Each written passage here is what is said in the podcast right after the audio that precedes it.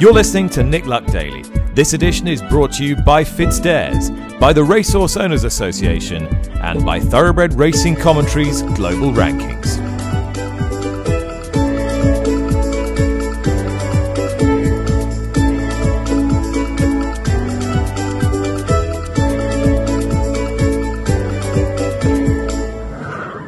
Hello and welcome to Nick Luck Daily, the show that brings you the latest news and the sharpest insight from around the world of horse racing. It is Tuesday, the 16th of November. Tom Stanley in for Nick, and plenty to discuss today with senior writer at the Racing Post, Lee Mottershead.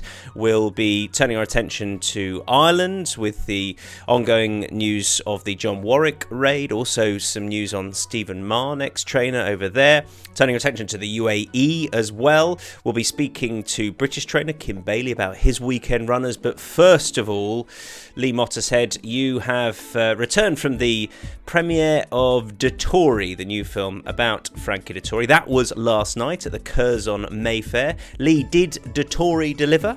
Yeah, I think it, it really did. Now, I should preface this, Tom, by saying that um, I'm certainly no Barry Norman of old. I, I'm not a I'm not a trained film critic. I know what I like and I know what I don't like.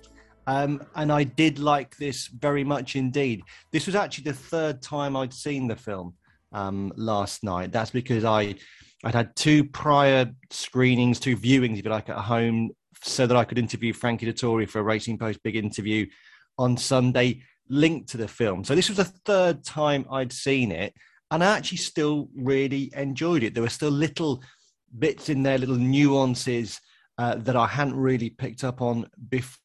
I think the team that have produced um, the the film, Trombone Productions, who are who linked to many great films, including one about uh, AP McCoy. I think they've been very clever because obviously most people know of Frankie Dettori, but most people aren't huge horse racing fans. So what they've done is they have built the film really around the theme of his very difficult relationship with his father Gianfranco Dettori, who himself was a hugely successful uh, jockey in Italy and elsewhere.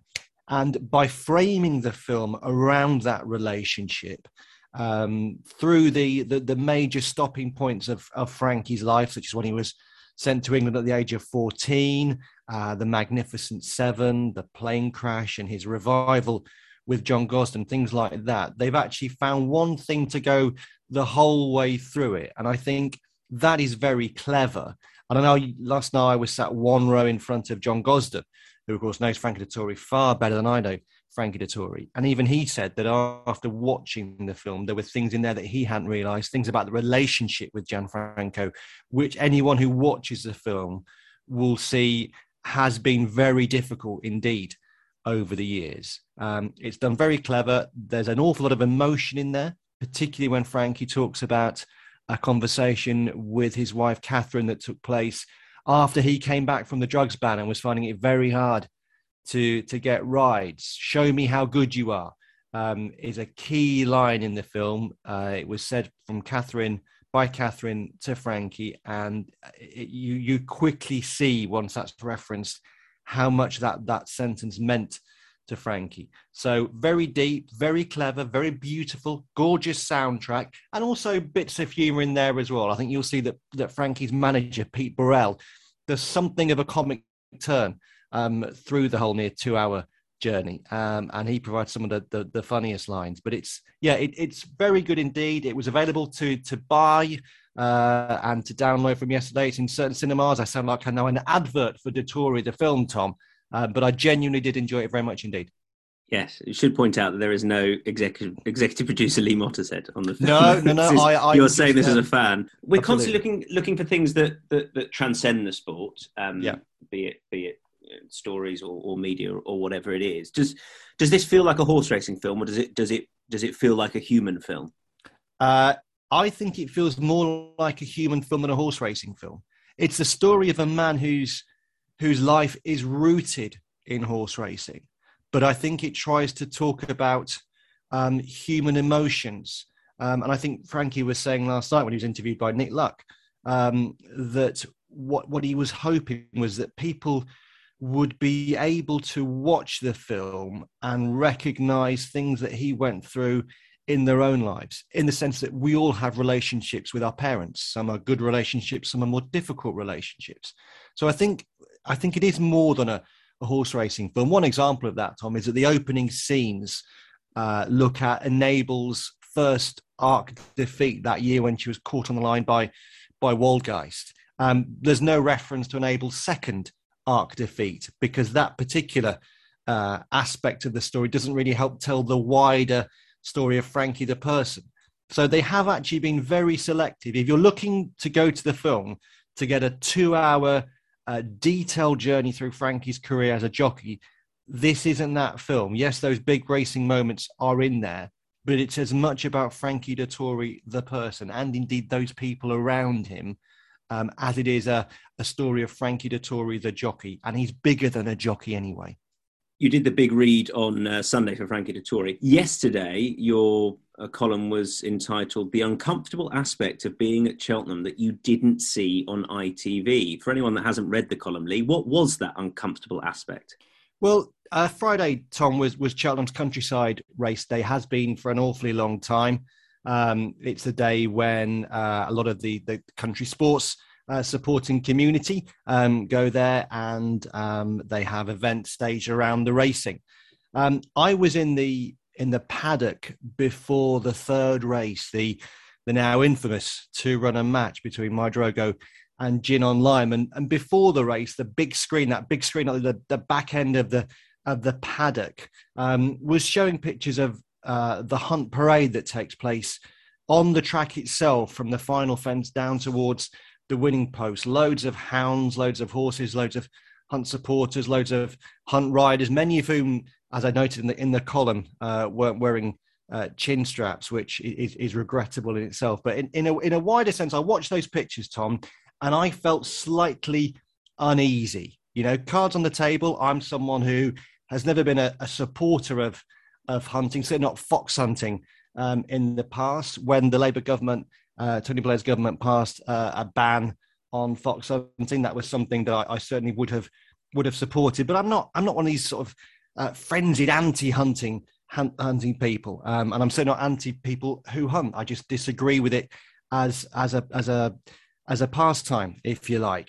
And I felt uneasy partly because we've had all these stories in in recent months of uh, claims and um, allegations that fox hunting is still taking place and that trail hunting is a smokescreen for fox hunting. That's why the National Trust has banned uh, its, uh, the use of its land for trail hunting. So I felt uneasy watching that. And because I believe that there are dangers of horse racing, a sport that some people, jump racing, a sport that some people feel might be under threat in the future, so closely aligning itself with an activity that the majority of people, fox hunting, as I say, that, that activity the majority of people would would disagree with, and that danger if people think that hunting, fox hunting still is going on in the name of trail hunting, that racing's relationship with that set might not come, come across that well. So I, I felt uneasy, but that in itself isn't enough for a column because I felt uneasy about that relationship for a long time. But I, I discovered during the day um, and over the following day that on Friday morning, um, a representative of, of, Cheltenham and the Jockey Club had spoken to the ITV racing team and asked them specifically not to show pictures of that hunt parade in the coverage. I'd watched the coverage back on Saturday morning, seen no evidence of those pictures. And I just thought that was a bit odd because visually it was a very strong image on the day. That whole stretch of ground was pretty much taken up, as I say, from the final fence to the winning post. And I just thought the fact that Cheltenham had actually asked ITV not to show those pictures tallied with the announcement that was made earlier in the year that the, the name of the Fox Hunters, that famous race that is staged nowadays, one race after the Cheltenham Gold Cup on the Friday of the festival, its name was changed. So the word Fox was dropped out of the title. Now, some thought that was just being a bit a bit silly, really, a bit a bit of a uh, a woke. That's that word they use, isn't it? A woke maneuver uh, by Cheltenham. I actually think was a very good idea.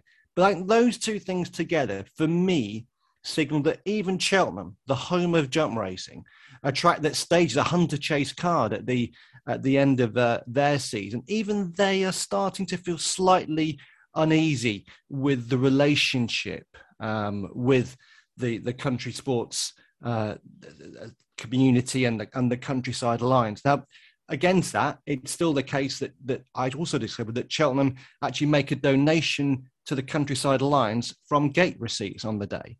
Now, I think some people who go racing who certainly wouldn't support the countryside alliance might find that that questionable. Um, so I, I, just thought it was an interesting development in that relationship, Tom. We all know how closely rooted jump racing in particular is with with hunting. We know the relationship through through hunter chases, heck through point to pointing as well.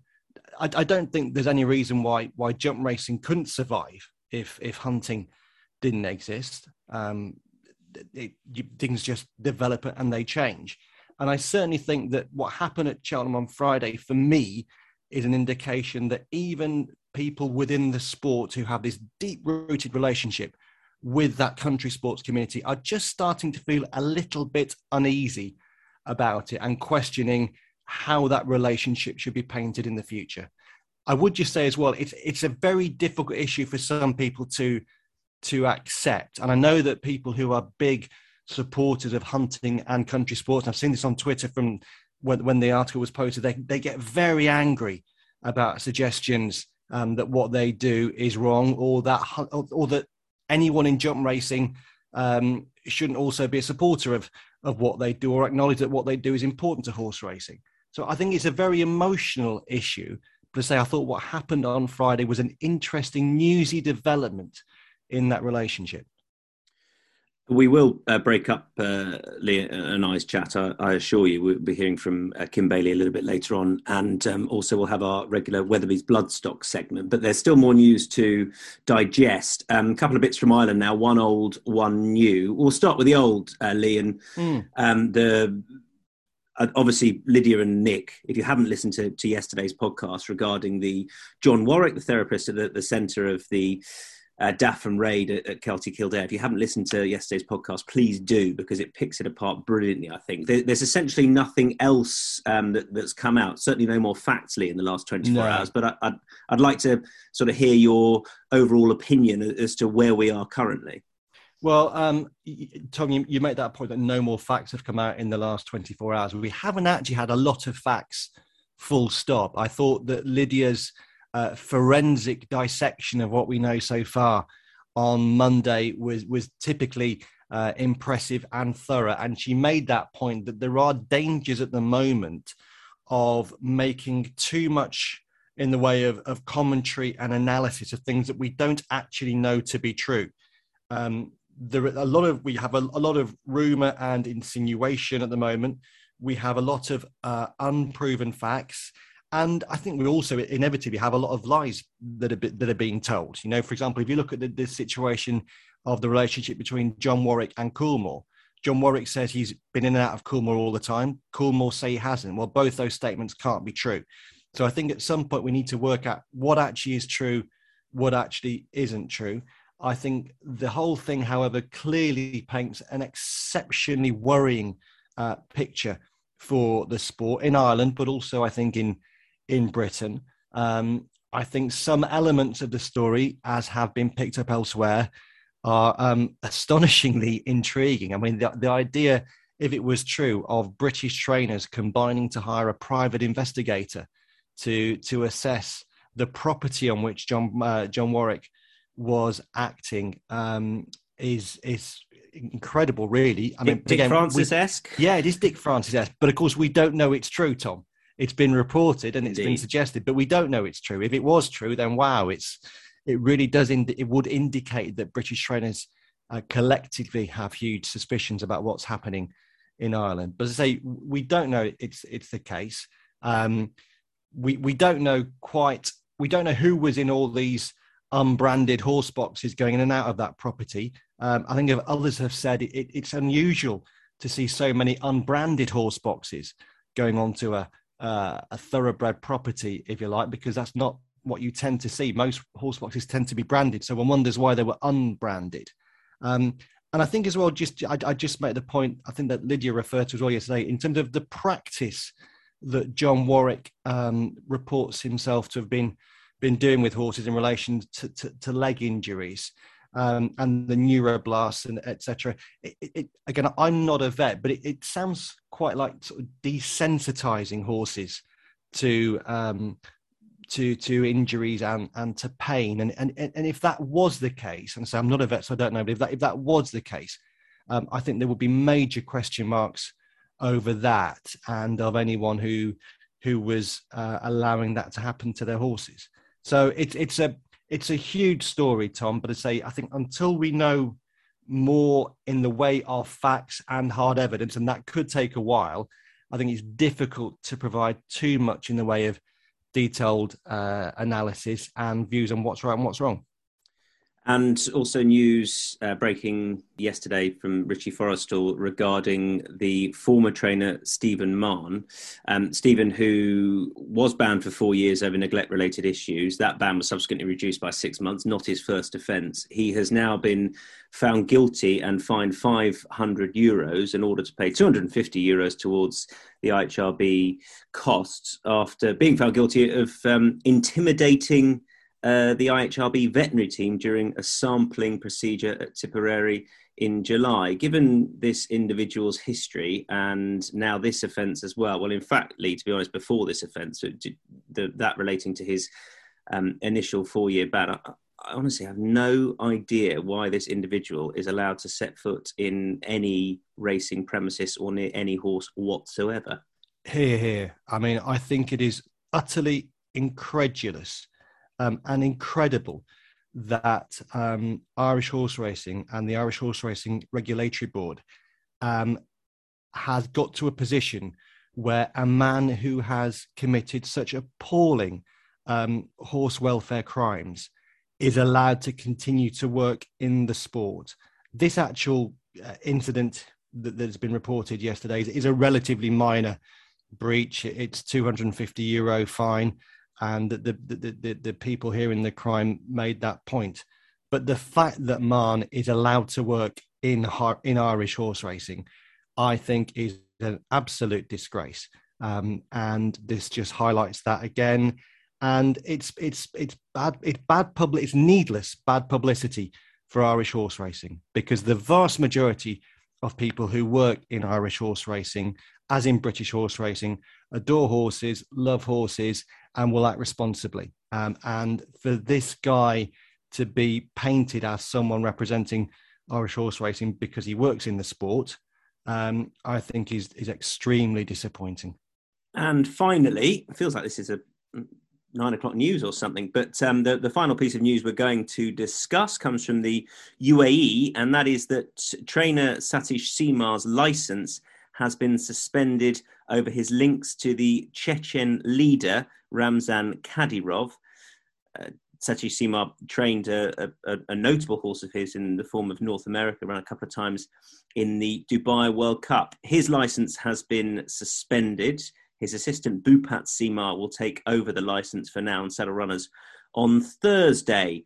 Lee, what do you make of this decision? Yet another um, incredible story, really. I mean, a, a, lot, a, lot, of the stories that we're talking about in, in the pod at the moment, you almost think that they're strange, they're, they're stranger than fiction. So, in this instance, um, the United States Office of Foreign Assets Control List, as you say, Tom, has um, uh, in effect, I suppose, made an accusation against um, Satish Seemar in relation to to to Ramzan Kadyrov, who I think anyone who knows anything about the uh, the world politics, world world world affairs, will know is um, is accused of some of the most heinous acts imaginable. He actually had racehorses in Britain for quite a while. It's only recently 2014 that, in effect, he was taken off the um, the permitted owners list. Um, but he still much more recently had horses racing in the UAE. Um, this uh, US Office of Foreign Assets Control list,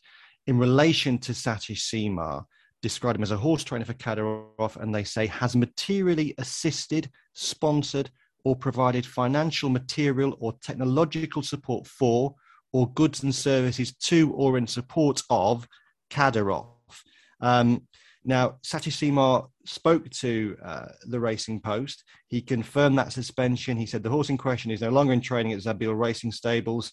My case has been submitted to lawyers in Washington, D.C., and I'm confident my name will be removed from the list in the near future. As you say, Tom, his nephew has taken on um, the the stable. Um, but you know, we talk about some negative headlines for Irish racing at the moment. That has been the case as well um, with racing in Dubai. It's not just Ireland. You, if you look at stories, do a quick bit of googling in relation to Ali Al Raihe, um, who was was banned for a year, and Salam uh, bin Ghadayer, um, who was also he had his wrist slapped over over um, sanctions, but there've been stories of drugs breaches.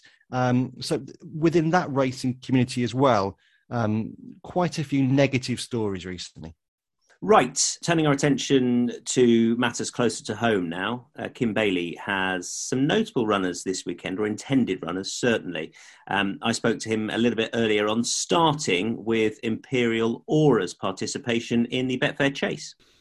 It was always going to be the first protocol because he had a wind operation during the summer, uh, or rather when he came back in, um, and time-wise, we weren't going to be able to do anything else bar go for this race.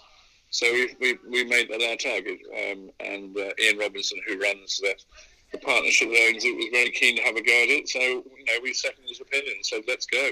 Is this the start of him being campaigned differently this year, i.e., over three miles, or do you see what happens on Saturday? Well, I think I, have always said I felt that he was a three miler in waiting, um, and I think now we've got the situation where we probably need to find out whether he is. You know, we ran him once over three miles as a novice uh, at Cheltenham, um, and uh, you know he got beat that particular day. But I'm not particularly worried. That was two, you know, 18 months ago. So he's a much bigger and stronger horse now, and uh, he's ready to go and be campaign three miles. For anyone looking back at the um, the run at the festival last year, the, main reason for the disappointment was. Well, he broke a blood vessel, um, and also they went unbelievably quick in that race. And he was a horse that wanted to be handy. They were completely run off their feet. Half the field pulled up um, it was a staggering performance. I, I, don't, think I've seen horses go as fast as that. But um, anyway, that was last year. Um, as I say, he came back with a broken blood vessel, um, and uh, it was it was not a major bleed. It was it was there. It was enough to say, you know, enough's enough. So we stopped with him, gave him a good summer out, and he's come back in a, I think, a much stronger and better horse for it. Are you hoping for decent ground at Haydock? Would that be ideal for him? Well, I, I, I, you know, he's he's run well on soft ground, and he, you know, he broke the track record as a novice at, Car, at uh, Carlisle on Goods Farm. Um, but having said that, it's not necessarily what I'm looking for. Good ground is, you know, proper good jumping ground would be great. Mm. Um, I, I am concerned that the fact that we haven't had any rain anywhere, and the, the word "good" seems to classify lots of different meanings nowadays. So it'll be quite interesting to see what it's like.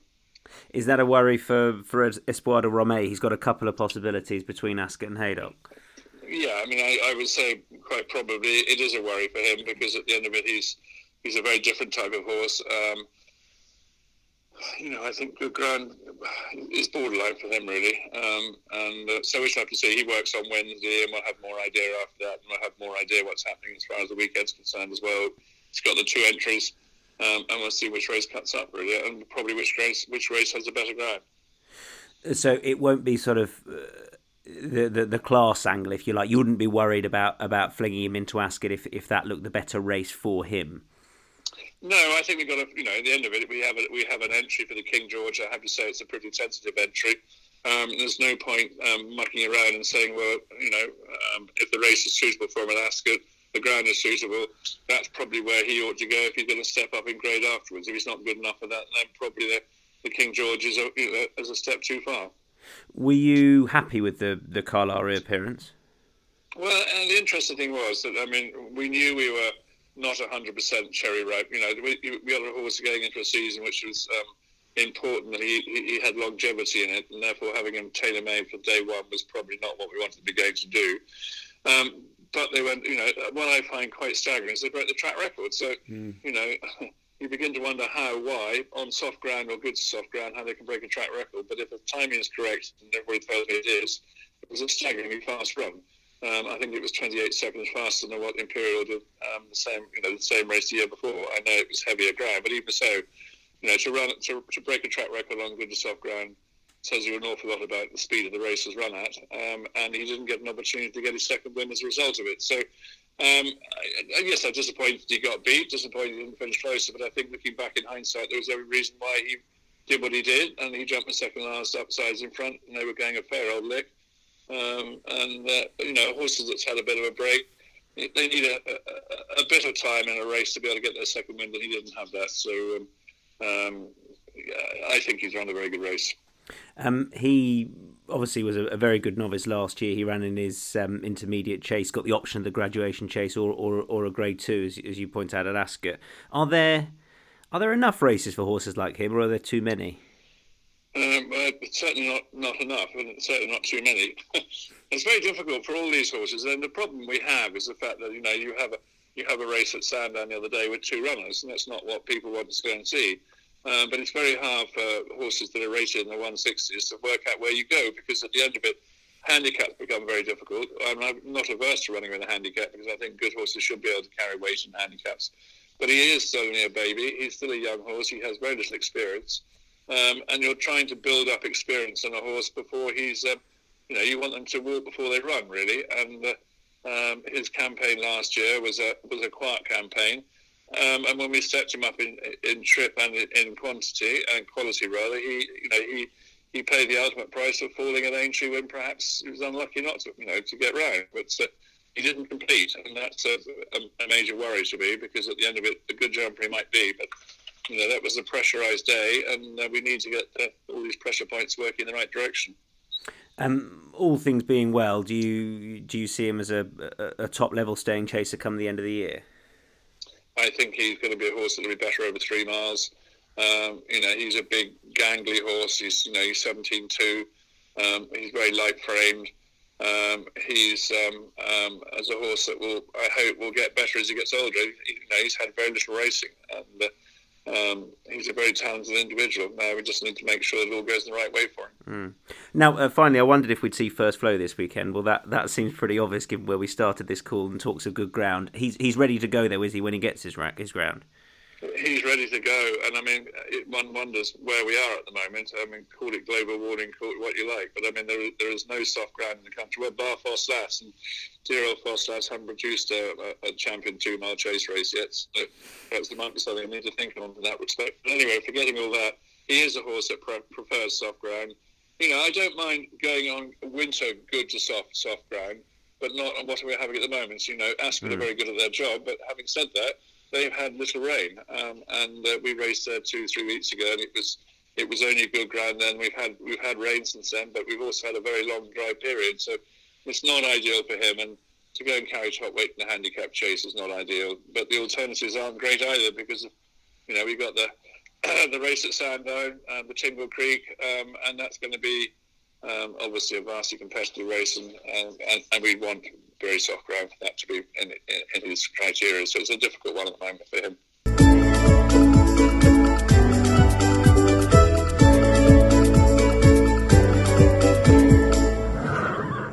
Well, it is Tuesday, and that means it's time again for the Weatherbys Bloodstock segment, and it's to Italy we go this week. Weatherbys researched more catalogue pedigree than anyone else in the world, and among their clients is Italy's foremost sales company, Società Gestione Aste, uh, Italy is a country that has been a leading player on the world stage of thoroughbred racing and breeding, but it's fair to say it's experienced somewhat tougher times of late. Uh, Dr. Franco Castelfranchi is one of the best known names in the Italian industry, and it's my pleasure to speak to him today and find out firsthand just how Italian racing and breeding is faring. Uh, Franco, so much for, for talking to me today. And Italian racing and breeding needs uh, people like you. So give me a give me an update on, on how the industry is doing now. There are, uh, I would say, two main two major problems. Uh, one problem is that uh, uh we hoped that by going under the direct control of the Ministry of, Agricul- uh, of Agriculture, uh, would have quickened all the pro- all the decision pro- process. Uh, in fact, uh, the experience has been appalling. Taking decision uh, has become longer and frustrating than what it was uh, before. Uh, they take very, very long time uh, for to process the payments. We are getting now June and July money which is by far too long for uh, for a modern industry, and uh, this makes everything uh, getting slower and slower, and and that is uh, the major concern. Franco, I know also you're concerned about the, the sort of average age of ownership in Italy, which is a is a problem around around the world, really, but specifically with you. Why do, why do you think that is? Why, for instance, in France, uh, you see uh, that syndicates uh, go from strength to strength. In Italy, uh, for the bureaucracy I was speaking before, this is really uh, difficult. So, and really is not uh, exactly in the spirit of Italian people. So, uh, no, economics are uh, changing, uh, less and less money in the middle class. Uh, in the upper class, there is not a real interest for racing. Uh, you know, given given Italy uh, was such a, an international powerhouse, you know, there's hardly a conversation about thoroughbred breeding that takes place with without invoking Tesio, and much more since then. Is it surprising that there isn't more, or hasn't been more foreign, more Middle Eastern investment in the country? Well, at first you have to say that uh, uh, you can uh, distinguish two eras in the thoroughbred, thoroughbred world. Before or after uh, the, the Maktoum family. That is uh, the changing period, you know. Now, in Italy, except a very, very small exception, we had no influence at all from neither the Maktoum family or any other Arab uh, player. Uh, so that is a limit, despite Italy uh, fascinates a lot all the Arab world. They come here for shopping, they buy industry, they buy uh, in, in, the flats uh, or uh, business area and so on. Lot of Arab influence, but uh, not, not in the racing world. First point. The second point is that uh, how racing works in Italy nowadays. Racing is totally uh, based and confident only on the public money. Uh, racing itself has no direct way to uh, create new type of entities, new financing, and so on. And Frank, how's that manifest itself in the horse population? I mean, what does what does the scene look like in Italy now? Number of horses of horse has dramatically decreased, and not only for uh, the general crisis and so on, but uh, because of uh, uh all, all, all the costs and so on. Before we were sending even 600 mares uh, to foreign stallions, uh, and uh, I think uh, uh, we have been instrumental in the development of Irish uh, stallion market. Now, I think there will be, hmm, I would say, less than 100, something like that. Not to speak with the difficulties uh, connected uh, with the Brexit, which is a shame, just to be polite. Well, yes, it is a shame just to be polite. Well, we won't we won't perhaps go into the Brexit issues now. I do, what I do want to do is to sort of try and look forward and try and see what you are going to do to make the best of what what remains in Italy, and particularly with a view to to the breeding industry and and the stallions that you're standing that you believe could start to to put your horses back where you want them. What have you got now that that we can look forward to? a basic uh, level of passion which is still there. I uh, evaluate it in around uh, six to eight hundred mares. In the past years, there, been, there has been, a, I would say, a, a quite decent uh, of new stallions. Um, we had, for instance, uh, uh, just to make uh, uh, some, to, to, tell you some name, we have at the Besnate, uh, they had a very strong connection uh, with Shadwell, and we had in the past Mujahid, who, who was fantastic here in Italy. Uh, they they got Muta, uh, Mutaram last year. They have Arcano, who is, do, who is doing absolutely well. Um, they imported a few years before Paust, which was the Breeders' Cup uh, winner with Dettori Up. Uh, and uh, that's one. Then, for instance, uh, they came um, last year, Lethal Force and Helmet. Helmet is doing particularly well here in Italy.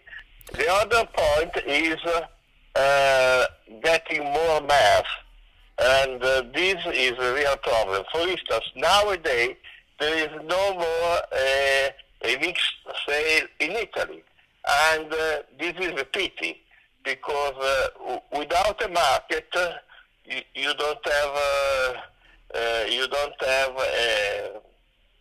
an industry, you know.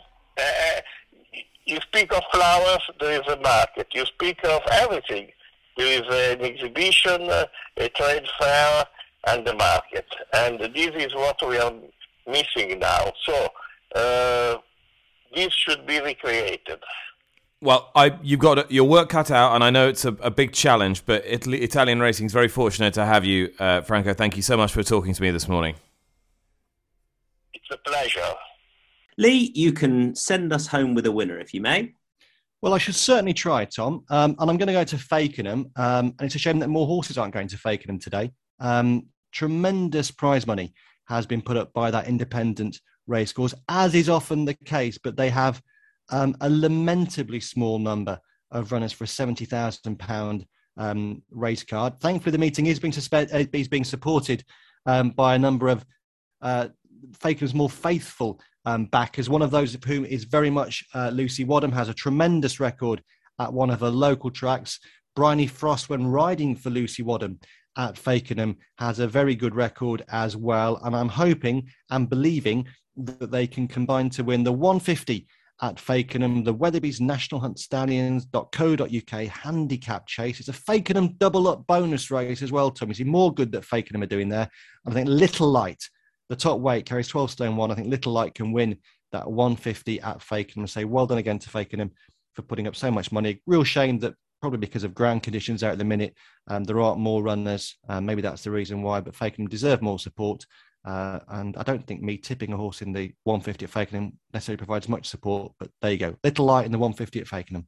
I'm sure plenty more will watch it because of that, Lee. Um, good stuff. Uh, my final question to you is: Are there any films you've watched more than the Dettori film? More than three times? There must be a few. I think I've ever watched a film three times in such close succession. I have to say, I, I, I do feel I, I know Frankie Dettori now far better than some of my best friends, having having watched that three times in succession. But I say it is very good. I'm not a film critic. I know what I like. I know what I don't like, and I like this, and I'm sure pod listeners will like it too. Frankie, if you're listening, you know my address. Lee, thank you very much indeed.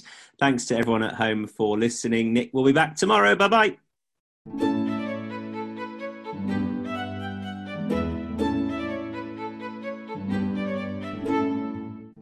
You've been listening to Nick Luck Daily, brought to you in association with Fitzdares, the Racehorse Owners Association and Thoroughbred Racing Commentary.